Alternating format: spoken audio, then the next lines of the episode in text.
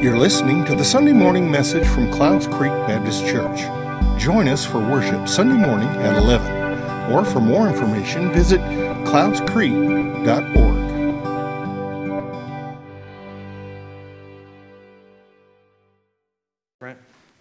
We are going to be, we're continuing our series, Holy Work, this morning. So if you have your Bibles and you want to follow along with us, we're going to be in Acts chapter 5 this morning. Uh, a big thanks to Chris Wren, who was able to fill in for me uh, this past week. I called, he, he said it last week, but I texted him at 7.30 and I was like, is there any way? Like, I cannot be there. It was awful. So I appreciate it, Chris. You did a great job. I had a chance to go back and listen to it. And uh, if, you, if you missed it, if you, if you ever miss any of our messages, you can go back and we have them available via podcast, anywhere you find podcasts, or on YouTube. Uh, and we're live streaming on Facebook now. That's a thing we do. So we've got people who uh, maybe can't be with us this morning that are able to join us live watching us what we're doing here. That's pretty cool, right? Everybody wants to say, hey? Hey. hey. I don't know if anybody's even watching, but yeah, if they watch later, they'll see it too. Um, but glad you guys are here with us. We'll be in Acts chapter 5 and kind of a recap for where we've been. Uh, so, we've seen the Holy Spirit arrive and he's starting to do things. And, and what we've seen happen is that the, those who are believers and followers are, have, been, have started to become persecuted, right? It's, it's just kind of really started, and, and they're really operating under the threat of being punished for sharing the gospel, being punished for talking about Jesus. And so we, we saw that they're doing that, and then we also talked about how they are also highly regarded by the people. The people who were walking around them and, and, interacting with them, these weren't people that was like, oh, those rebels. These were people that was like, man, I, those people are good people. They're doing good things. They were highly regarded among the people. And, and that's important for us to keep in mind as we get into the passage that we'll be in today. So, picking up in Acts chapter 5, we're going to be in verse 17. Uh, it says, Then the high priest and all his associates, who were members of the party of the Sadducees, were filled with jealousy. They arrested the apostles and put them in the public jail. But during the night, an angel of the Lord opened the doors of the jail and brought them out. Go, stand in the temple courts, he said, and tell the people about this new life. At daybreak, they entered the temple courts as they had been told, and they began to teach the people. Again, a reminder when it says the temple, these are not this is not the temple of believers. This is the temple of Jews. These are the people who did not believe that Jesus was the Messiah. And so, for them to enter in, they're essentially preaching a different religion from what they've been told and into this place that is not very welcoming of them. And so, they go in, and, and God, He orchestrates a jailbreak. That's pretty cool, right? That's pretty cool. And spoiler alert, this isn't the only one we're going to see in Acts. This is a kind of like a regular occurrence that we'll see happen in Acts. But they, he breaks, the, the angel comes and he breaks them out of the jail and he tells them, go preach the gospel. And what I want us to look at this morning is that, that when we follow God, when we are obedient, there are some perks, right? Obedience has perks. Obedience has perks. Now, I had to be very careful of how I worded this point because it's a little bit of a slippery slope. It's a little bit of a slippery slope to think that um, if we obey God, that everything is just going to go great. That's not true. It's not, the, the truth is not if we obey God that He makes our life completely easier. It doesn't mean that we're going to have material blessings and we're going to get rich and we're going to always have everything that we could ever want. That's not what obedience leads to but there are some perks. And the, the, what happens is we tend to drift towards those incorrect ways of thinking because we put ourselves at the center. We put ourselves at the center, and it's really more like we are stepping into God's plan. We get to experience the blessings that are already there. He is the purpose, He is at the middle. There might be times that you get to experience a blessing, but it's not because God is on your side, it's because you are on His side. How many of you guys have ever been rafting or tubing before? A lot of you guys, okay. You were like, rafting, I'm not sure. And then I said tubing, and everyone's like, yes, I have been tubing before. I'm with you now. Okay, so when you are rafting or tubing, think about the river like God's will, right? When you're in there, it's pushing you forward, right? It's cooler than being outside because nobody ever goes tubing in like the winter. unless you're crazy. If, if we got to do, I got to talk to you after if you've been tubing in the winter. That, that water's cold. So you go and it's hot, and you're like, man, the water feels good. You get to experience some of the blessings, but it doesn't mean that you're going to not occasionally fall out. Because if you, you know, if you've been rafting or tubing, you're probably going to fall out at some point. Or if you go raft, if you go tubing and it hasn't rained in a while and you kind of get stuck, you know what I'm talking about? And you kind of got like a, yeah, yeah, Kevin's like, yep, I know exactly what you're talking about. And you got to kind of, you got to do that scoot where, and it's like, that's not an easy thing, bat a little bit, right? So it's not always easy. It doesn't mean, it's not like the lazy river at Whitewater where you just get to float around all the time, right? Sometimes there's still to be bumps and, and, and you, might, you might fall out. But you know what's funny is I don't think we've ever been in the river and thought, you know what? It's so cool that I have this river on my side. Right? That's not, that's not how we think. You know, you are in the river. The river's doing what it wants to do regardless of you, right? Like that river is flowing regardless. Now, some of us might sink it and make it change its flow a little bit more than others, but, you know, it, it's going to keep going no matter if we're there or not. We don't think that the river is there for us, but sometimes with God, we start to think He's there for us. We start to think His will revolves around us instead of realizing that we are stepping into His will. I mean, sometimes, you know, if you get out of the river, if you've ever been tubing or rafting, and there's people like walking beside, you know, all, of a sudden the, the blessings of the river aren't there. They're having to bear all their weight themselves. When you're in the water, you're a little bit lighter. You might be floating on something, right? It's a little bit cooler. You, you have a sense of direction. You know exactly where you're going. The river is guiding your sense of direction. And when you're not, you, you kind of have to figure out where you're going and you're, you might get lost. You might you know, you might pick the wrong trail when you're going on a hike, but when you're on a river, you're going the way the river is going to take you. It's not like you have an option to be like, I don't like where the river's going. Let me change the direction of the river. The river doesn't say, Should I change directions based on what you want? So when we're thinking about obedience, it's we are stepping into the perks that are already there. The believers got to experience what it was like to be in the middle of God's will. They get what it's like to be in the river, overcoming obstacles, bursting through dams, and cutting through rocks. What we, what's incredible is that we get to experience God's pursuit of His plan. Them getting busted out of prison wasn't about them, okay? It wasn't about them. It wasn't just that God was like, ah, you know, them being in jail is not really like a good look for me. So it's not really like they're uncomfortable, right? Like they're not they're not having a good time in there. And I want people to know that when you follow me, you're going to have a good time. So let me bust them out of jail. He didn't bust them out of jail so that they could be more comfortable. He busted them out of jail to do what? Preach the gospel. They had a mission. It was a purpose, and it was not about them. It wasn't like they're really uncomfortable. Let me get them out of that uncomfortable situation. He just got them out of one uncomfortable situation into another, right? It's like, let me break you out of jail, and then I want you to go do the exact same thing that got you thrown in jail in the first place. It was about God. They got to experience this amazing event because they were experiencing God's pursuit of His will, God's pursuit of His plan. There's going to be things that we get. Sometimes it might be material blessings. You might also experience that, but that doesn't mean it's not always that way.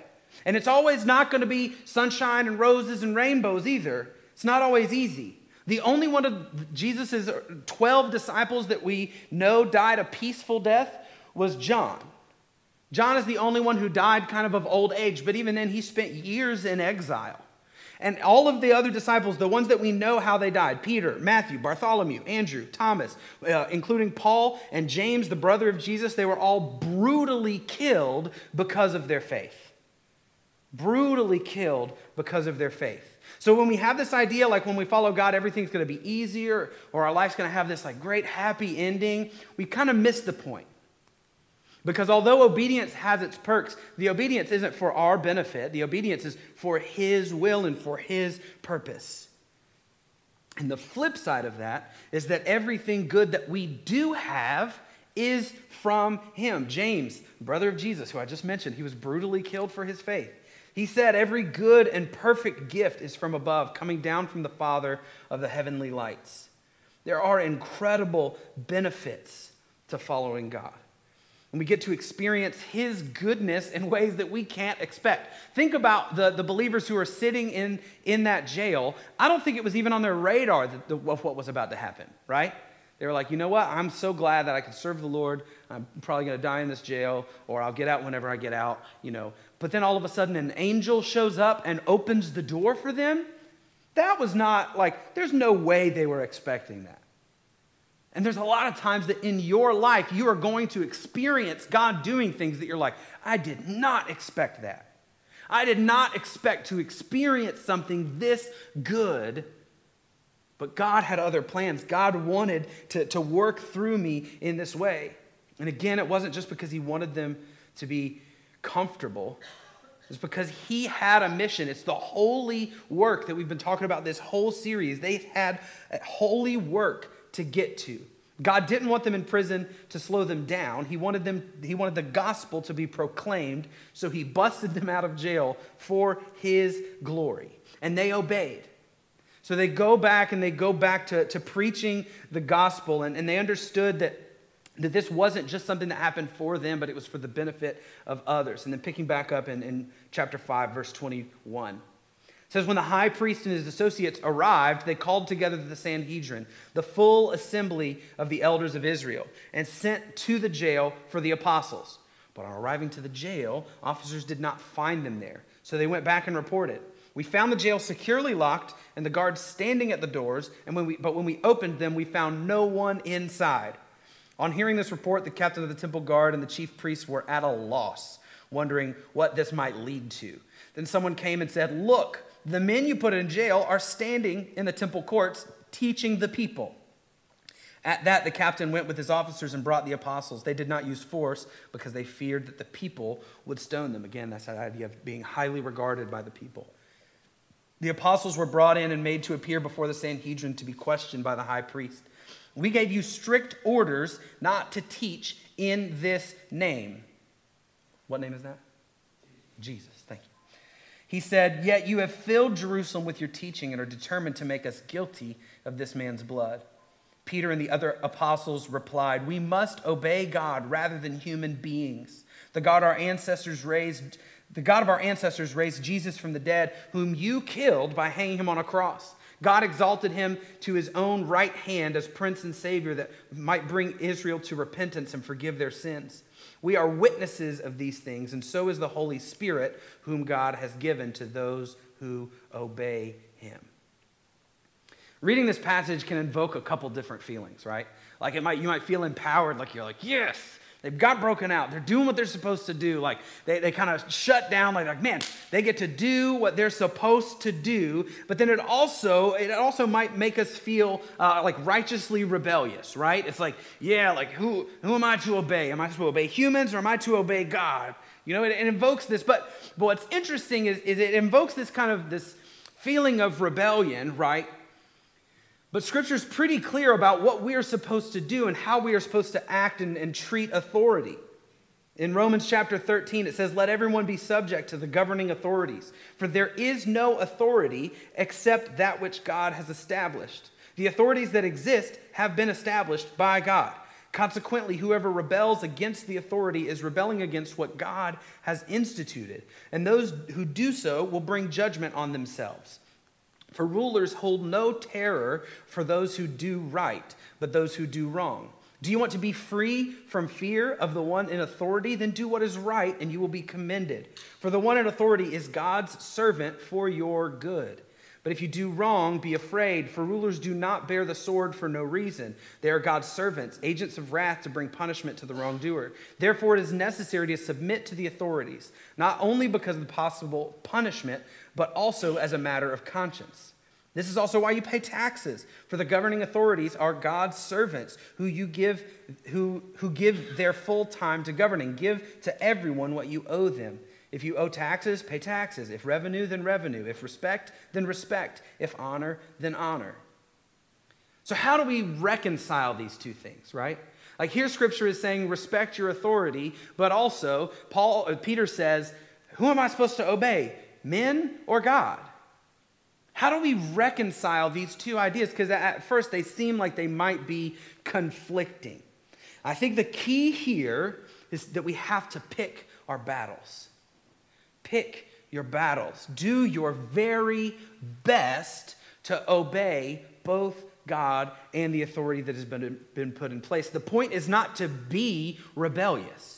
The point of the, of, the apost- of the disciples here was not that they were intentionally being rebellious. And, and that's really what the passage in Romans is, is talking about is, is the why not. Why not be rebellious?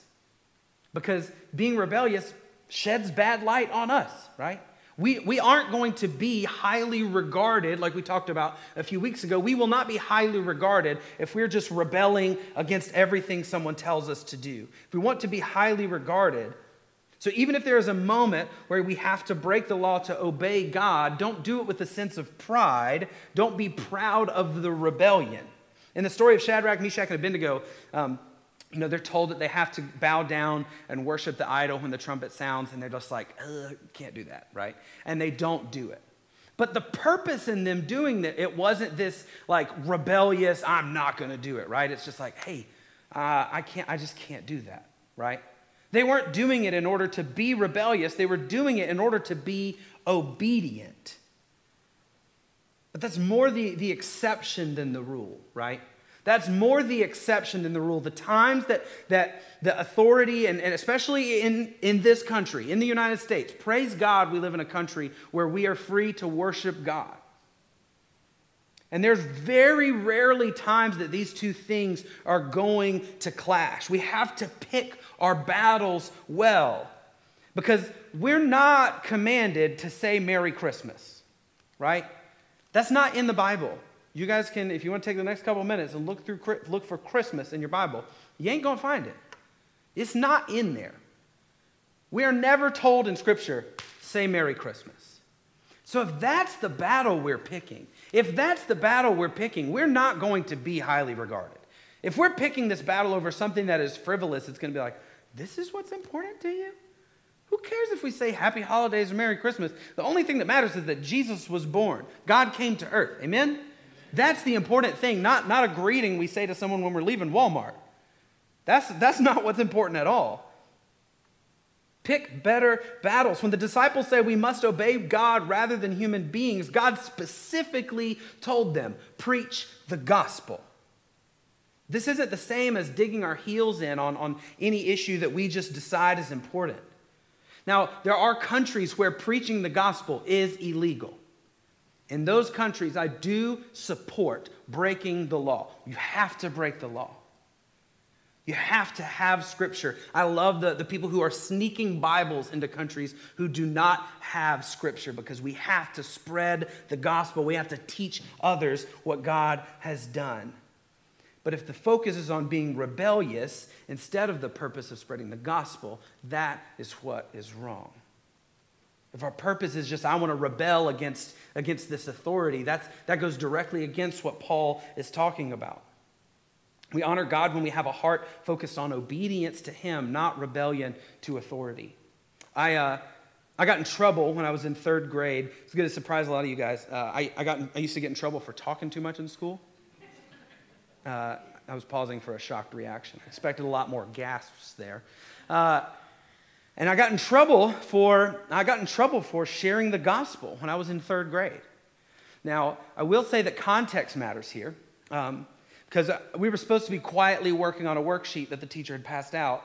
And in my little third grade brain, I decided this is the best time for me to share the gospel with the kid sitting next to me. And so, was I actually being persecuted for sharing the gospel? No. I was not obeying authority. I decided now is when I'm going to do this. I don't care what else is happening. And it's like that's not that's not the right attitude, right? Like I had all day. I had all day. I, if I remember correctly, I think I graduated high school with this kid. So I had like a decade that I could have shared the gospel with this kid. But but and, and, and not only that, but instead of going off at recess to practice my Power Ranger moves by myself in this dirt patch in the playground, I could have gone to share the gospel then, right? In reality, there was no conflict between following authority and doing what I should do. It's not like that was the only time that I had to talk to this kid. So if I had stood up in that moment when my teacher was like, Blake, I actually think I did. I, I think I said, I'm telling him about Jesus. And she was like, That's great. Do it later. Just don't do it right now. But if I had stood up and said, Am I to obey humans or God? That would have looked ridiculous, right? That would have looked ridiculous. Now, technically, it's what he said. But we have to look at it in the context of can we find any way to reconcile obeying authority and being obedient to God? There was a way that I could be obedient to the, the authority of my teacher and share the gospel. But instead, my focus was on talking when I wasn't supposed to, which reoccurring theme in my life, even to this day. Ask my wife. So, so we, have, we can't have this, this attitude of like, I'm going to rebel because I need to do this now. But an attitude of obedience. Again, I'm so thankful that we live in a country where it's rare, if ever, that we have a conflict with the legal system and loving God. It's rare, if ever, that we have a conflict between the legal system and loving God. If there ever comes a time where we have to break the law in order to love God, do it not out of rebellion, but obedience to God. If we ever have to break the law to love people, don't do it out of rebellion, do it out of obedience to God. There should be this attitude, this, this humble, like, ah, I hate that I have to do this. I hate that I have to break the law in order to do what I'm supposed to do.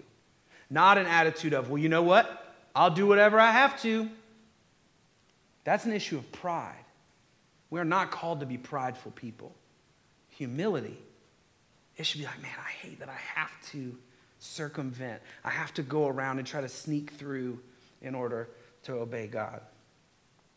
So, so the religious leaders, they come to Peter, and, and again, they're mad that he is proclaiming the gospel. And, and he says, You're not my spiritual authority because you killed Jesus, right? Like, that's pretty easy to discredit someone. Like, you killed Jesus, so why am I going to listen to you? Anyway, he says, I'm going to follow Jesus above having you be my spiritual authority. And so, picking back up in verse 33, says, When they heard this, they were furious and wanted to put them to death. But a Pharisee named uh, Gamaliel, teacher of the law, who was honored by all the people, stood up in the Sanhedrin and ordered that the men be put outside for a little while. He's like, We need to talk for a minute. Then he addressed the Sanhedrin Men of Israel, consider carefully what you intend to do to these men. Some time ago, Theudas appeared, claiming to be somebody, and about 400 men rallied to him. He was killed, and all of his followers were dispersed, and it all came to nothing. After him, Judas the Galilean appeared, and in the days of the census, and led a band of people in revolt. He too was killed, and all of his followers were scattered. Therefore, in the, case I, in the present case, I advise you leave these men alone. Let them go. For their purpose or activity is, for if their purpose or activity is of human origin, it will fail. But if it is from God, you will not be able to stop these men. You will only find yourselves fighting against God. His speech persuaded them. They called the apostles in and had them flogged. That was mercy. They didn't have, they didn't have them killed, they just had them flogged. They ordered them not to speak the name of Jesus, and they let them go. The, the apostles left the, Sanhedrin, the Sanhedrin, don't miss this, rejoicing because they had been counted worthy of suffering disgrace for the name. Day after day in the temple courts and from house to house, they never stopped teaching and proclaiming the good news that is Jesus the Messiah. They were flogged, and this is a word that, that can mean whipped or beaten with a rod or any of the two, and it was not a, uh, was not a slap on the wrist. This is not a slap on the wrist. This was a painful thing they went through, and they walked out rejoicing. That's incredible. That is incredible. And, and if we think about it, if, if the disciples had just shut up and not spread the gospel, we wouldn't be here this morning. We wouldn't be here. If the gospel had not been spread, their obedience is what spread the gospel like wildfire. And I'm so thankful they didn't cave into the pressure of being un- uncomfortable, aren't you? Amen. And my prayer is that we wouldn't be either. Don't be deterred from work. Don't be deterred from your work that you have to do. This series is called Holy Work. We have holy work to do. And it's easy for us to be tough when there are no consequences. It's easy for people to be tough when there are no consequences. You see it on the internet, right? People say things on the internet they would never say to your face because you won't get punched in the face if you say something like that to me in real, in real life. You know what I'm saying? And it's like, there's no consequences. I can say whatever I want on the internet. Nobody knows who I am. Nobody knows who I am. It doesn't really matter if I say nonsense that hurts somebody. That hurts somebody. It doesn't really matter. It's easy to say we can do something when there's no consequences. The same is true for us. We like to think that if someone came into this room with a gun and said, Stand up if you believe in God, we like to think that we would be quick to stand up. It's a really easy thing to do when it's just me up here saying it, right? It's a totally different thing when there's actual consequences to it. It's a completely different thing when the disciples know, no, you can be killed for this. They, that they were beaten, and they were like, man, I'm so thankful. Let's keep going. There were real consequences looking at them in the face, and they continued in obedience. We have an enemy who does not want you to work for the Lord. He does not want you to be productive. And he, he in the U.S., he doesn't have to use violence to make us ineffective. He doesn't have to. In other countries, that's, what, that's what's happening. Other countries, they're putting people in jail. Other countries, they're killing people for being Christians. Here in the U.S., we don't have that. And again, we, we like to think that if it were, that we would be pretty quick to, to be like, oh no, I'll, I'll go to jail for Jesus. We like to think I'll go to jail for Jesus, but we're not even willing to wake up a little early to spend time with him. If we're not willing to be a little uncomfortable, we ain't willing to go to prison. Don't be deterred from the work that we have to do. He wants, the enemy wants so badly for you to not work. He wants lazy Christians. And I can say this because, because I have experienced it. I've been going to church for over 33 years at this point, and I'm counting the nine months that I was in, in my mother's stomach that I was also in church every time the doors were open, right?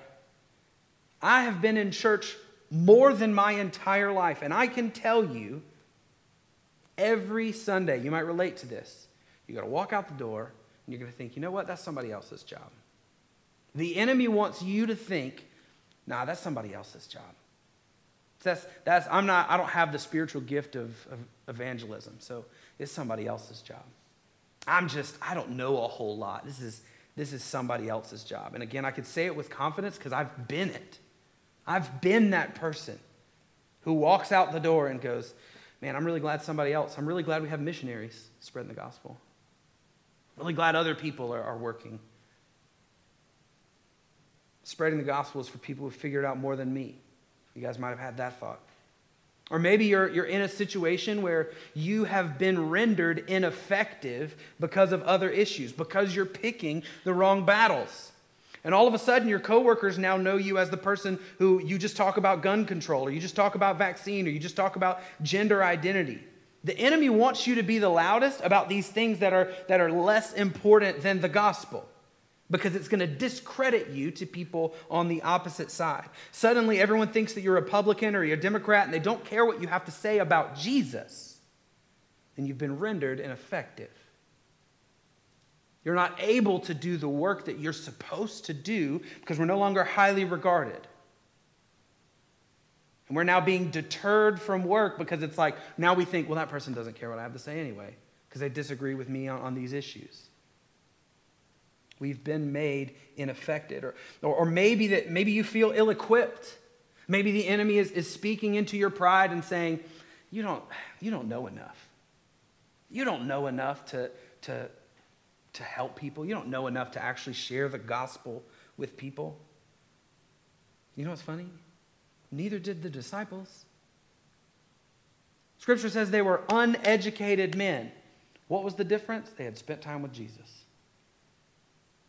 These were uneducated men sharing the gospel, standing in the place of the most educated people in all of Israel. And they are standing in their place teaching uneducated men. Why?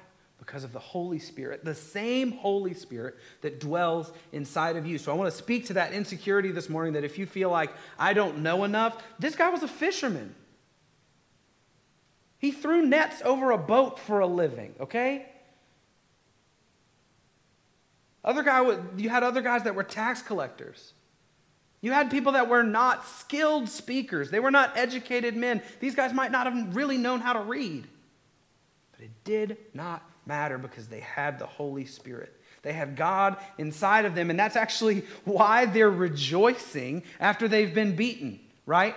Like, I, don't think that there's anything in their, their humanity that was beaten and was like, man, that was good. My back was a little tight before, but like, oh, it's pretty good now, right? Like, I don't think that's what they were thinking.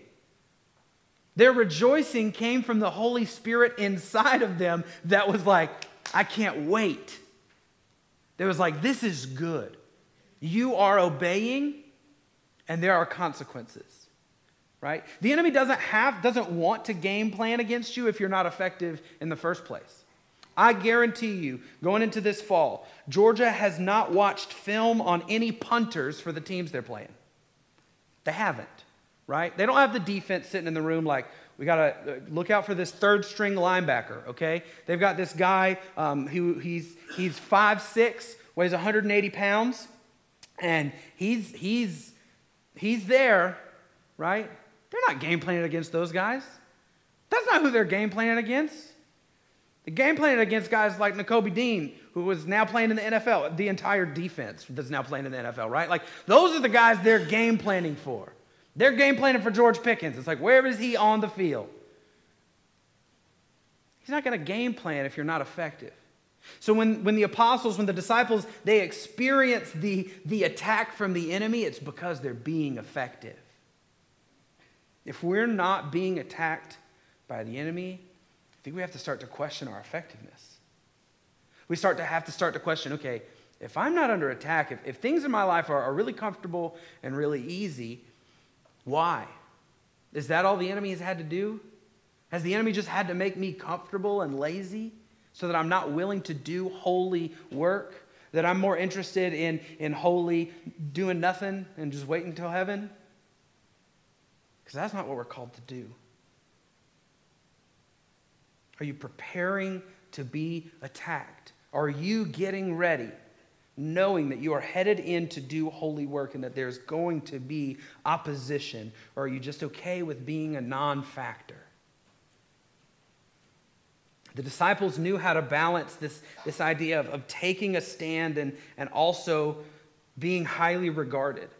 They, respect, they respected the authority that was above them until it ran contradictory into what they had been commanded to do. We know that there are risks involved when we're following God, but that ultimately being in His will is the best place to be. Getting to be in the presence of watching Him do incredible things all around us and through us in order to bring glory to Him and so that He can have relationships with us and the people around us. Amen? Let's pray. God, I thank you so much for first of all, I thank you for the, the, the country that we live in, that we are able to meet here together, to, to open our Bibles that we purchased without threat of, of jail, that we come here today not fearing for our lives. God, that we are so blessed to live in a country that we can come and openly worship you. God, I pray that we would not take that privilege lightly. God, that it would not make us lazy Christians. But we would realize that there is holy work to be done and that you would help us to recognize when the enemy is, is trying to deter us, trying to make us ineffective, trying to make us doubt ourselves or doubt you. And that you would speak into us louder than the enemy. That would see, we would seek out scripture, that we would seek out music that lets you speak louder than the enemy. God, that we would not be, be comfortable being comfortable, but that we would desire to be attacked by the enemy because we are attacking the enemy for your kingdom. God, let us be people who are willing to pick the right battles, who, who have the wisdom to see when something is important and when something is not. Because the ultimate goal is to bring you glory, to love God with all our heart, with all our soul, with all our mind, with all our strength, and to love our neighbors as we love ourselves, to love the people around us. Let us be people who are just actively working to find the best way to be in your will and living in obedience to you. In your name we pray. Amen.